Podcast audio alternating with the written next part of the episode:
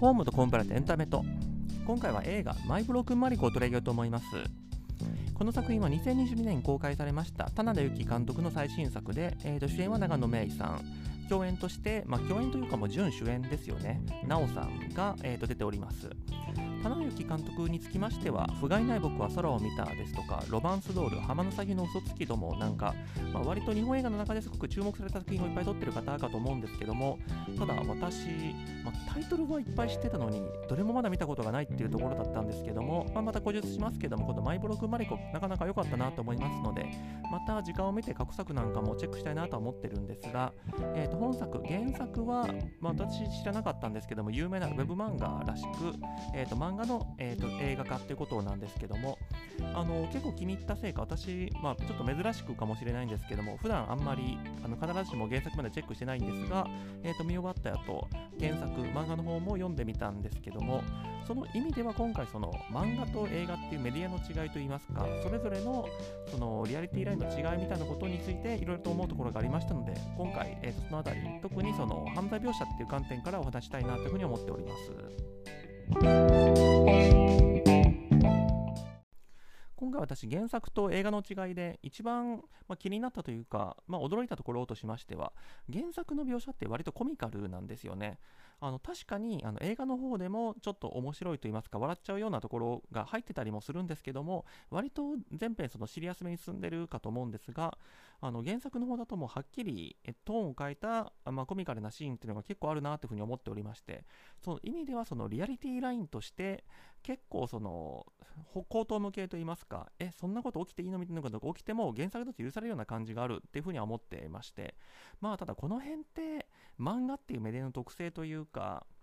まあその漫画のジャンルにもよるんですけどそのシリアスな話でも急にその絵のタッチを変えてコミカルなシーンをぶっ込んできても漫画って割と許されるところがあると思ってるんですが映画みたいなその実写メディアだとそのキャラ崩壊しちゃいけないというかやっぱり同じ人間が演じてる以上そのトーンは一定、えー、とこの人もまあ抜いてる時というかちょっと冗談言う時はこんな感じかなぐらいにとどめなきゃいけないわけですけども漫画の場合はなんか 3D 二等身にしたりしてもう全然違うキャラとして描くことができるみたいな意味で言うとそのここは漫画と映画っていうメディアの特性の違いなのかなとも思ったりもするんですけどもこのリアリティラインの違いでその漫画と今回のその原作のマイブロークンマリコと映画の方であのちょっとこれどうなのかなと思ったところが冒頭でもちょっと申し上げましたその犯罪描写ってところなんですよね。あのこれって今更言うまでもないことかもですけどもフィクション世界って本当よく犯罪起きますよね。や、私もまあそれなりに、まあ、人生多分半分ぐらいはもう来てるぐらい生きてるとは思ってるんですけども、そんな犯罪見ることって生きててないじゃないですか。まあまあ、私まあ仕事柄、その仕事としてこれ調査してくださいみたいに案件集まってくることはありますけども、その普通に生活してて、普通に生活してる時に、あ、今の人、カバンしてくられたぞとかなかなか見ないじゃないですか。で、今作、まあ、もちろん私も、あの、話の都合っても分かってるんで、えー、とまずマリコがま家庭内暴力に遭っていてその、まあ、性的暴行みたいなひどい事件もあってしまうと。これについてはまずその世界の設定というかこの舞台設定としてそうなってんだから、まあ、これはノーカウントというかもうこれは、えー、とそういう人を主題にした話なんだからってことで、まあ、いいと思うんですよ。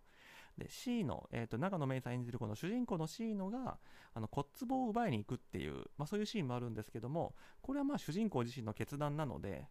そのこの世界犯罪が多いなじゃなくてもこれ主人公自身がそうやったってやったことなんでなんていうかあのデニーロのタクシードライバー見てこんな危ないことするやついねえよって言ったってしょうがないのと同じでこれはもうシーノがそういう人でそうやってるんだから主人公がやったんだからしょうがないっていう話だと思うんですけども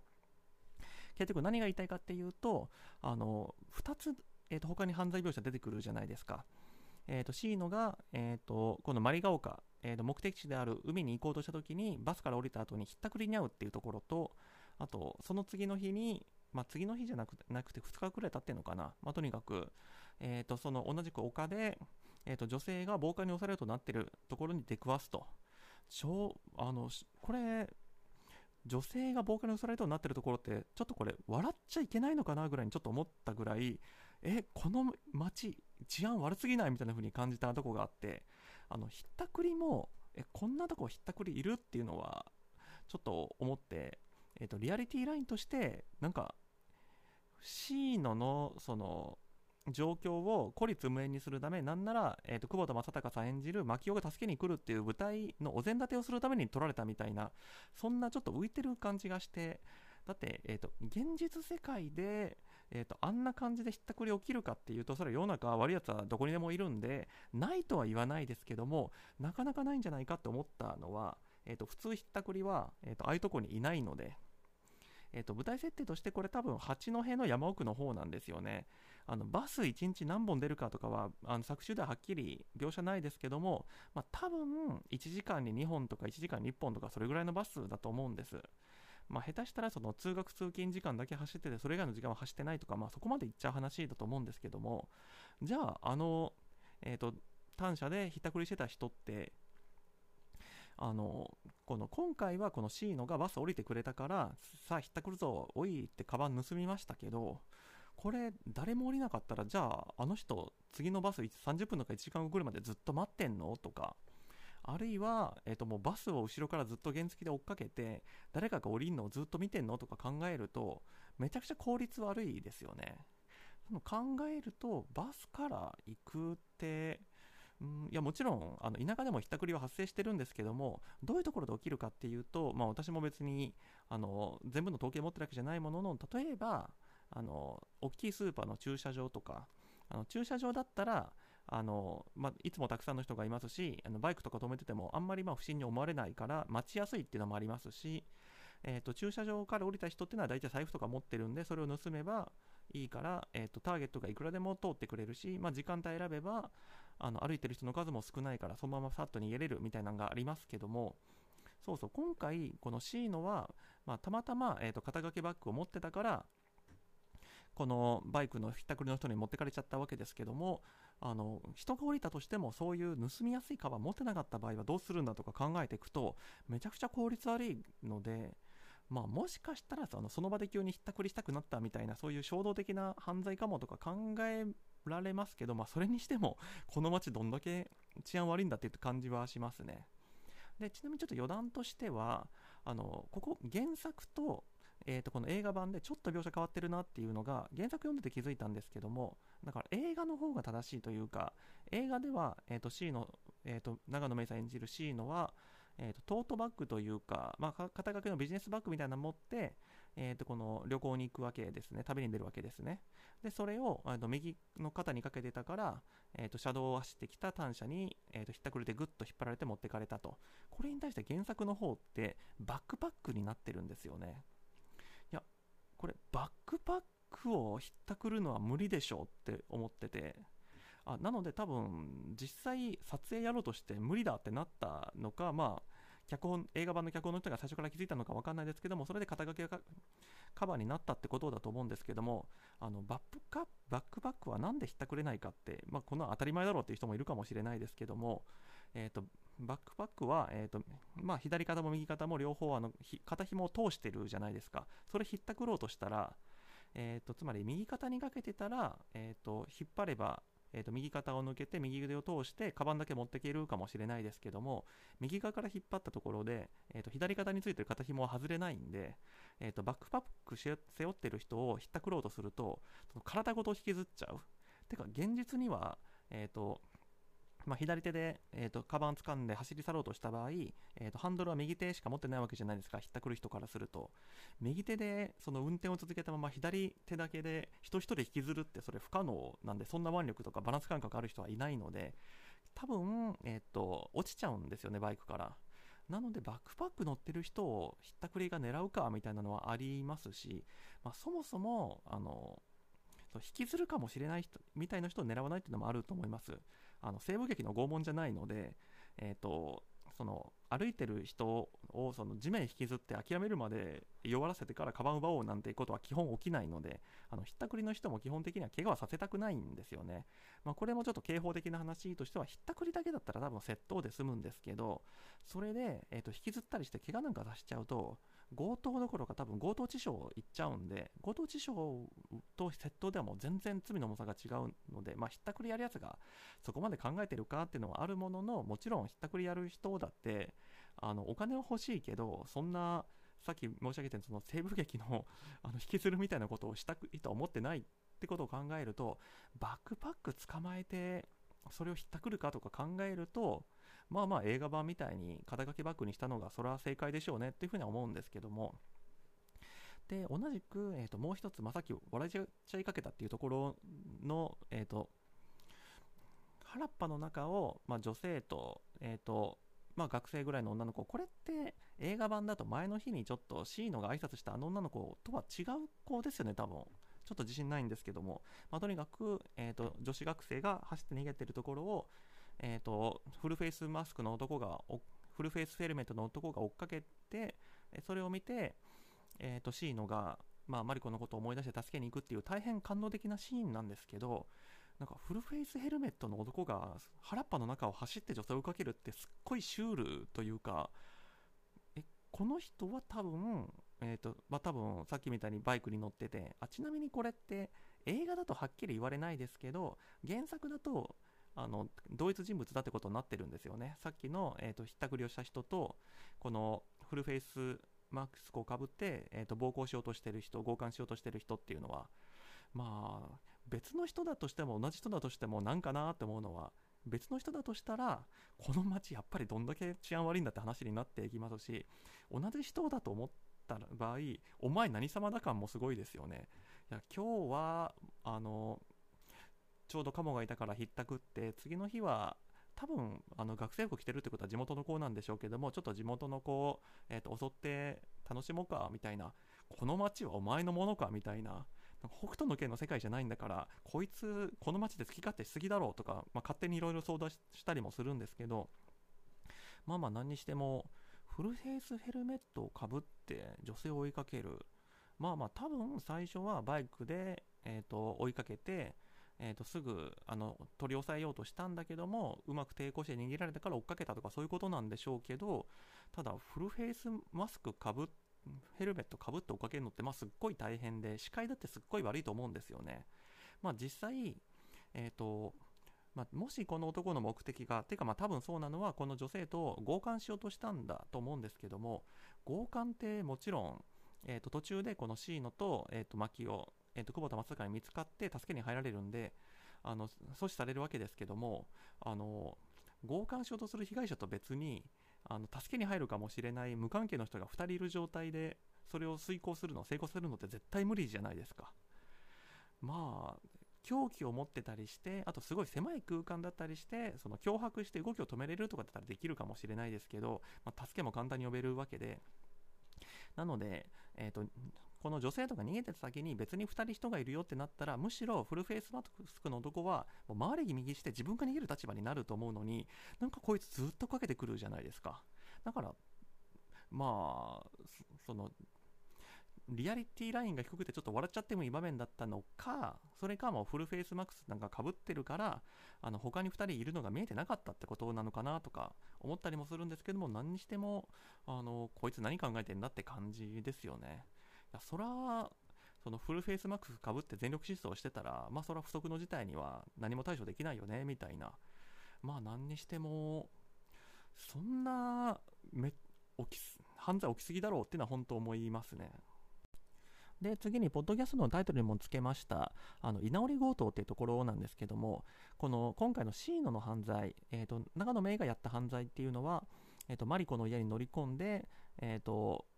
まあ、父親の隙をついて、えーと、骨壺を盗んで逃げていくってところなんですけども、なんかこれすっごい、刑法の試験に出てきそうな事件だなって見ながら思ってたんですよね。あの刑法の試験って、まあ、これも時期によって、あと教授の好みによっていろいろあるんですけども、まあ、事件を出して、えーと、こういうことが起きました。この場合、何罪が成立しますかみたいなやつが結構あるんですね。で、今回のシーノがやったことって、まず、えーと、吉田洋を演じる、この、えーと、マリコの義理の母親ですね。この人を騙して家に立ち入ったと。で、えー、と父親がなんかお経みたいなの唱えてる隙をついて骨壺を奪ったと。この時点ではまだ暴力は振るってないんですよね。ただ、えー、と骨壺だけ捕まえて、えー、と逃げて逃げようとしたと。ただ、父親の抵抗にあって、ちょっと動けなくなったので、えーと、事前に準備していた包丁を出して振り回して、えーと、父親を、まあ、暴行、脅迫したと。で父親は一瞬ひるんだものの、えーと、すぐに気を取り直して襲いかかってきたので、えーと、窓から飛び降りて逃げたと。まあこれがこの事件の全容なんですけども、まあ、個人的にはというか多分これは事後強盗で一本で落ち着くんじゃないかと思ってはいるんですけども、えーとまあ、刑法理論とか全然勉強したことない人のためにそもそも今の話何が面白いのかってところを申し上げますと,、えーと、試験官的には、えーともしこれが刑法の試験だった場合ですね騙して家に入ったっていう時にまず何罪が成立するのか、えーと、騙してんだから詐欺じゃないかっていうふうに思う方もいるかもしれないですけども詐欺っていうのは、えーと、財産犯の一種とされてる。つまり、えーと、財産的な価値を取らなきゃいけない。財産的な価値を奪わなきゃいけないんですね。で今回騙したのはえーと、家に入ったとこまでで骨壺を渡すところ骨壺を奪ったところについてはあの実力で奪ってる、えーと、暴力で奪ってるので、えーと詐欺騙したことと骨壺を持ってたことは多分関係ないんで、えーと、騙して物を取っただ騙して財産を得たっていうことにはならないのでここで騙して家に入ったってこと自体は多分詐欺とは関係ないと。ただ、えーと、吉田洋はもし、えーと、このマリコが骨壺を奪うために入ってきたって分かってたら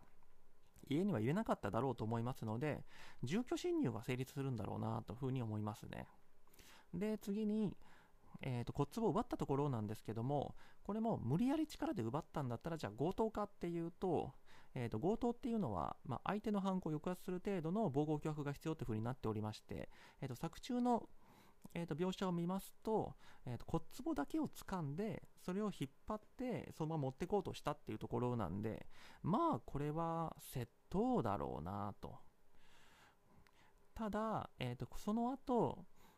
えー、とこのマリコの父親が襲ってきた、襲ってきたというか、まあ、取り返そうとしに来たところで、えー、と包丁を振り回した。これは、えまあ、当たり前ですけども、この父親が、まあ、それ以上追求しようとするのを止めるため、相手の犯行を抑圧するためにやってるっていうところなんで、えっ、ー、と、最初、窃盗は普通にしたんだけども、後から暴行脅迫で相手を抑圧させた場合っていうのは強盗じゃなくて、えー、と事後強盗、まあ、言葉の問題だけで罪の重さは強盗と一緒なんですけども、えー、と言葉上は事後強盗えーと、後からの強盗で事後強盗になるっていうところで、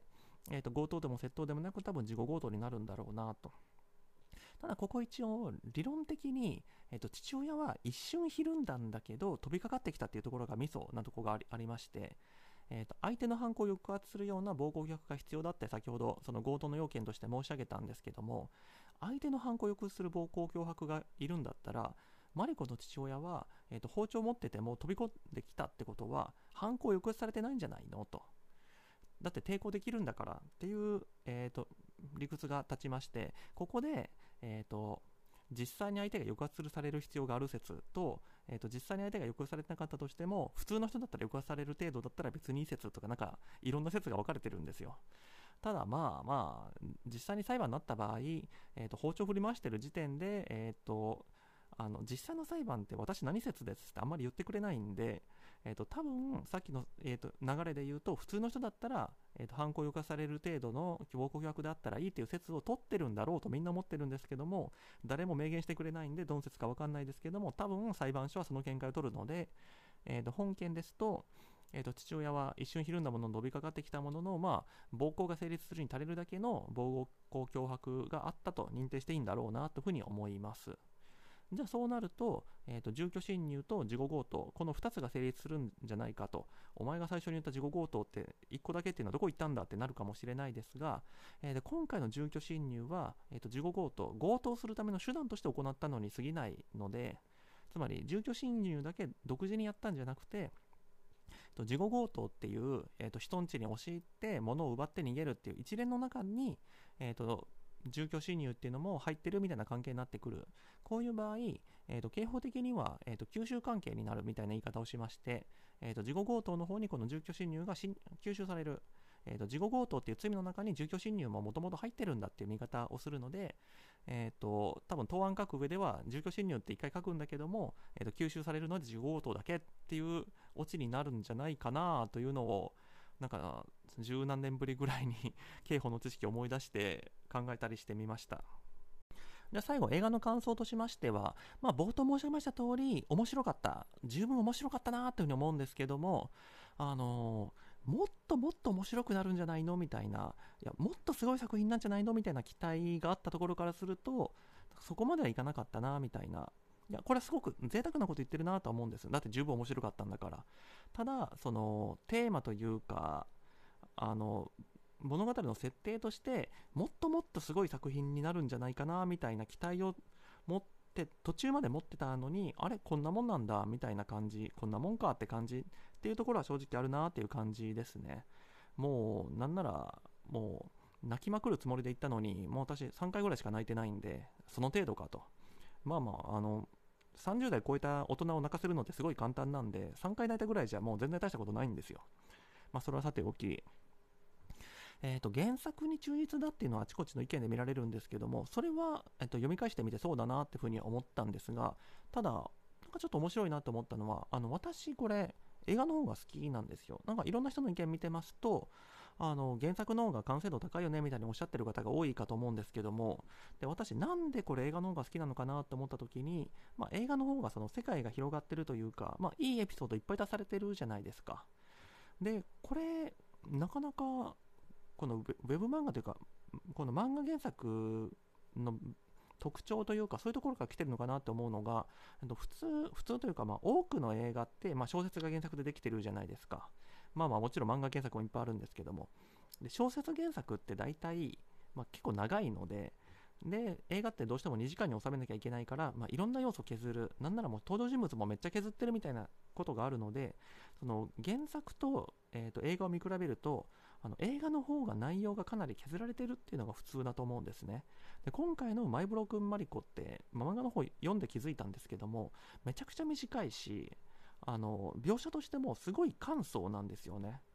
あと、まあ、これはなんか歌丸さんなんか見てたとこですけども、原作だとあの背景空欄でいい。もうそれで、えーと、シーノの今の焦燥感を表すみたいなことができても、えー、とこの映画の方ですとあの背景真っ白ってわけにいかないんでどうしても後ろに何が映ってる今どこにいるみたいな情報を足さなきゃいけないっていう風に考えてく、えー、と考えられますのでそうなってくると結局、えー、と映画の方がたくさん情報を持ってる漫画の方がなんかダイジェストみたいになってるみたいな感じででその意味ではそのこのマイボロ君マリコの、まあ、映画の世界が結構好きになった私としてはそのダイジェストというか飛び飛びの内容しかない漫画よりもフルセットで揃ってる映画の方が好きだなみたいな。そういうとこはちょっとありますね。ただ一方で、えーと、十分面白かったんだけどもっともっとっていう思ったところとしてはまあこの漫画と映画っていうそのメディアの違いだとかあとそもそもこの内容を伸ばしたことによって原作には存在しなかったそのあらというかまああらって言い方よくないですね。私が好きじゃないところっていうのができちゃったところがあるなというふうに思っていて。そのメディアの違いでしょうがないなみたいな風に思うところとしてはあの説明台詞が多いなっていうのはちょっと思いました。あの普通そんなこと言わないでしょっていうことをあのシーノが口で説明するみたいなところが多いなと思ってて。で私まだまあ原作読んでない時点でえー、とその映画見ながら思ってたのはもしかしてこの長野芽郁さん、まあ、主演のシーンの演じる長野さんが演技力その信頼されてないのかなと思ってつまりえーと、長野さんのその顔芸というか表情とか動きではもしかしたら視聴者に伝わらないかもって思ったから口で説明させてるのかなというふうに思ったんですけどただこれ原作読んだら原作でも全然普通に口で喋ってるんでまあ別にそういうわけじゃなかったんだなと思ったんですけどもただまあ原作の場合うーんやっぱ漫画はこれも誰かが言ってたことですけどあのトガキ、えーと、主人公の心の中なのか喋ってることなのかの区別ってちょっと曖昧だと思うんですよね。映画はあの表情にもっともっとたくさんの情報があるからあの喋らなくても伝えれることっていっぱいある。文字にしなくても伝えれることっていっぱいある。一方で漫画はどうしてもコマは飛び飛びなんでセリフにしないとってとこがあるっていうメディアの違いがあると思うんですけどもただで実際漫画で喋ってるところでも映画だと削られてあの演技で説明になってるところってもいくつかあるんですけどもそれでもまだえそんなこと言わないでしょうみたいなセリフなんだろう。えーと、例えば C の長野芽郁さんが、えーと、包丁を取って今度私が助けに行くぞみたいなことを言って父親、えーと、じマリコの時間に乗り込む時に今度私が助けに行くぞなんて口で言わんだろうみたいな。いうのは本当思いましたね。ちなみに、えーと、役者としては、これも長野芽郁さんをすごい褒めてる方がいっぱいいらっしゃるんですけど、うんと私、えーと、助演というか、まあ、マリコ演じる奈緒さんは本当すごかったなっていうふうに思うんですけども、あもう本当にマリコだったなみたいなところ思うんですけども、長野芽郁さんは、うん、良かったんだけど、まあ、結局映画全体の評価と一緒ですね。そのプラスウルトラというか、想像を超えるようなところがなかったなみたいなところはちょっとあると思ってて、まあ、もちろんこれすごいあの高い要求してるっていうのは自分でもわかるんですけどで原作のシーノとは違う人だなっていうのは思います。原作のシーノってもっとこう直情的というかあの抜けのいいバカというか、まあ、そういう人として描写されてるじゃないですか。ただこれに対してあの映画の方は、まあ、このシーノがどういう人かっていう描写が多少増えたせいかそこまで単純な単細胞な人としては描かれてない気がしてただそうなったことによってかえってこのシーノっていう人がどういう人なのかっていうのがいまいち腑に落ちなくなったところ、まあ、さっき申し上げたその中身が伸びたことによって原作にはないあらが出てんじゃないのみたいなところがあるところがあってあのこれ原作がもうシーノについて全然何も描写してないんであの映画でもそうならざるを得ないのはしょうがないと思うんですけどもただやっぱりシーノが、えーと、仕事場ではこうで、えーと、過去の状態ではこうでみたいな情報が増えてくるのにシーノが、えーとこれまでどういう人生を送ってきてとかシーノが今どういう葛藤を抱えてきてみたいなところがあの友達であるマリコが急に死んで戸惑ってる怒ってる以上のそのマリコとの関係性で出るシーノの動き以上の情報が増えてないのでかえってなんかすごい情報が増えてるのにシーノっていうのが空っぽな人として描かれてるような気がしてすごくそのマリコとの関係でしか存在しない人として描かれてるような気がして。で私これその原作見ない時点映画だけ見てる時点だとあのわざとそうしてるのかなというふうに感じたんですね。シーノっていうのはえーとまあ、この手の映画って普通その主人公自身の映画、えーと、人生とかの問題点もあってそれが、えーと、マリコと,、えーとまあ、空想上の旅をすることによって自分自身の問題ともどう向き合っていくか。で最後になってその自分自身の問題をどう乗り越えていくかみたいなのを描くっていうのが割とよくある、まあ、ハリウッド三段三幕構成的なそういう作りだと思うんですけども今作はもうずっとシーノってマリコとの関係性でしか物事が起きないのでなのでその映画制作者の狙いとしてあのシーノをあえてどういう人なのかシーノの個性を出さないことによって視聴者と一体化させるというか視聴者と同視させる目的なのかなっていうふうに思ってたんですね。つまり、えーと、視聴者にとって我々観客にとって、まあ、大事な人を急に失う体験っていうのは多分いろいろあると思うんですね。でそれを思い返して、まあ、映画に感情移入すると。ただそこでシーノがこういう人です、こういう人生ですっていう風にしちゃうと、あの観客が私の物語、私にとってのマリコであるあの人のことをその失ったらどう感じるだろうみたいな風にあの感情移入しづらくなると。だってあのシーノの個性を出してしまうと、これはシーノの物語だって観客が思ってしまうと。だからシーノを空っぽな人にしなきゃいけない。シーノっていうのを誰もが感情移入できるその隙間が多い人生にしなきゃいけないっていうことなのかなって思ったんですけどもただこれはさっき申し上げたように原作見るとまあまあ原作だとあの実際映画とほぼ同じ描写をしてるのになんかシーノってのはこういう人なんだなみたいなのが見えてくる作りになってたんでこれはまあ私が勝手にそう思ってるだけかもしれないですけども、えーと、映画としての描写が増えちゃったせいでシーノの描写が増えてないってことが浮き彫りになっちゃったってことなのかなってふうに感じましたね。うんまあ、映画としてのやり方として、まあまあ、しょうがない。だって、シーノがどういう人かっていう描写を足したら、それはもうブロークマリコの話じゃなくなってくるので、まあ、しょうがないと思いつつ、なんかそこで私ちょっと違和感感じたってとこはありますね。で同じく、これも、あの映画として描写を足したところなんで、でそこは自体は好きなんでしょうがないんですけども、さっきの空っぽ論ともちょっと結びつくのは、あの映画の中のシーンのつまり長野芽郁さんってなんか割とうまくやってますよね。あのブラック企業の中でもなんかうまくスルスルっとその怒られるとこに逃げたりでなんだかんだ言って上司とも信頼関係結べてんじゃないのみたいなところがあったりしてなのであのなぜマリコしか私にはいないのかっていうところがいまいち腑に落ちないんですよね。なんか原作のシーノってもっと社会不適合者ですよね。もっとやばい人ですよね。ただ、えーと、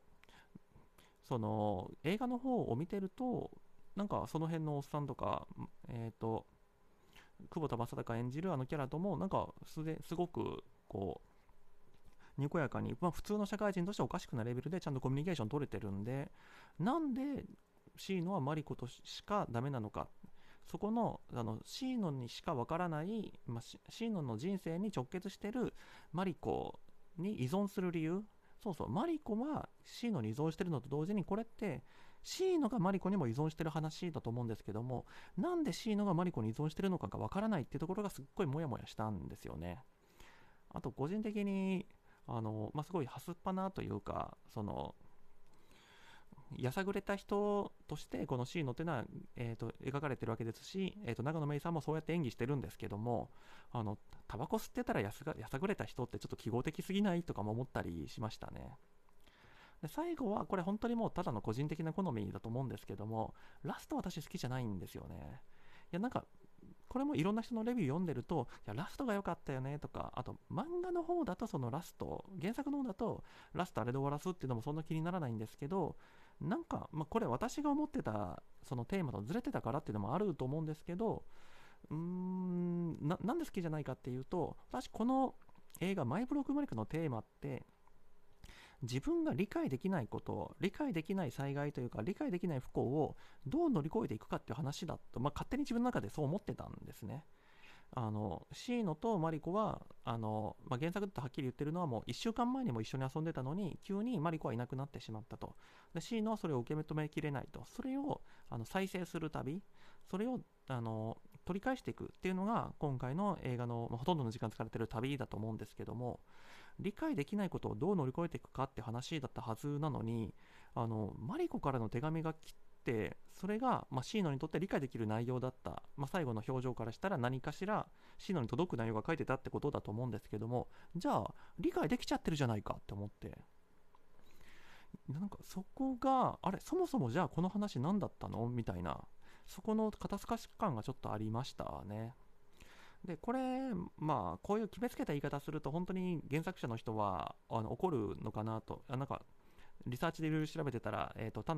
この漫画の方の原作の作られた方のインタビューなんかも出てきてあの精神的に病んでる人とかの扱いに偏見とか持つのはどうかとか言われてるんで決めつけたくないんですけど、まあ、マリコって多分境界性人格障害なんですよね。いわゆるボーダー。あのまあこれは多分はっきりそれを意識して書いてんじゃないかなと思うのがあのいわゆる境界性人格障害って、まあ、自傷癖があるだとか、まあ、他者依存性があるだとか見捨てられ不安が強いとか、まあ、典型的にこのマリコの行動に合致しているところで。で多分、まあ、私も、ま過去に、えー、と周りにそういう感じの方がいましたしあのまあ、調べた限り、えー、と人口全人口の2%ぐらいの人は、まあ、一度は境界性人格障害にかかるってことなんで、まあ、これ聞かれてる方もあそういえばあの人そうだったんだなみたいな風に身近にいらっしゃるかと思うんですけどもあの、まあ、こういう方とかもそのある種コントロールできない状況になる時ってあるじゃないですか。もう別にえーとまあ、この作詞も出てきますけども自傷癖出す時に別にその本当に自分が死にたくてやってるわけでも本当にあの誰かを傷つけて、えーと、心配してもらいたくてやってるわけでもなくそのその時の勢いで他のことが考えられなくなってやっちゃうみたいな、まあ、そういうところってあるかと思いますのでその時にその実はマリコはちゃんと手紙を残しててシーノのへの思いも忘れてなかったんだよみたいにやっちゃうとなんか全て理解できることなんだよ。全てちゃんとうまくいってるんだよ。みたいなメッセージを出されてる気がして。その私が思ってるあと私が過去にその実際、ま、身の回りにて付き合ってきたその、ま、いわゆるボーダーの人たちとの付き合いからするとなんか何でも理解できるみたいに言われちゃうとなんか本質捉えてないんじゃないの？みたいなだってわかもう本人にさえ分かんないような精神状態になるそういう病気なんじゃないのみたいな病気というか、まあ、そういう状態なんじゃないのみたいなのでいまいち腑に落ちないとこがあって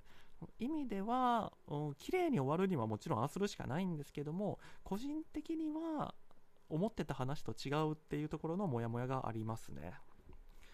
はい。というわけで、なんか面白かったはずなのに、なんかネガティブなことの方が長いっていう、まあ、私の悪い癖が出ちゃってるんですけども、えー、と今回のところも、えー、とこの辺りで終わろうかなというふうに思います。ご清聴どうもありがとうございました。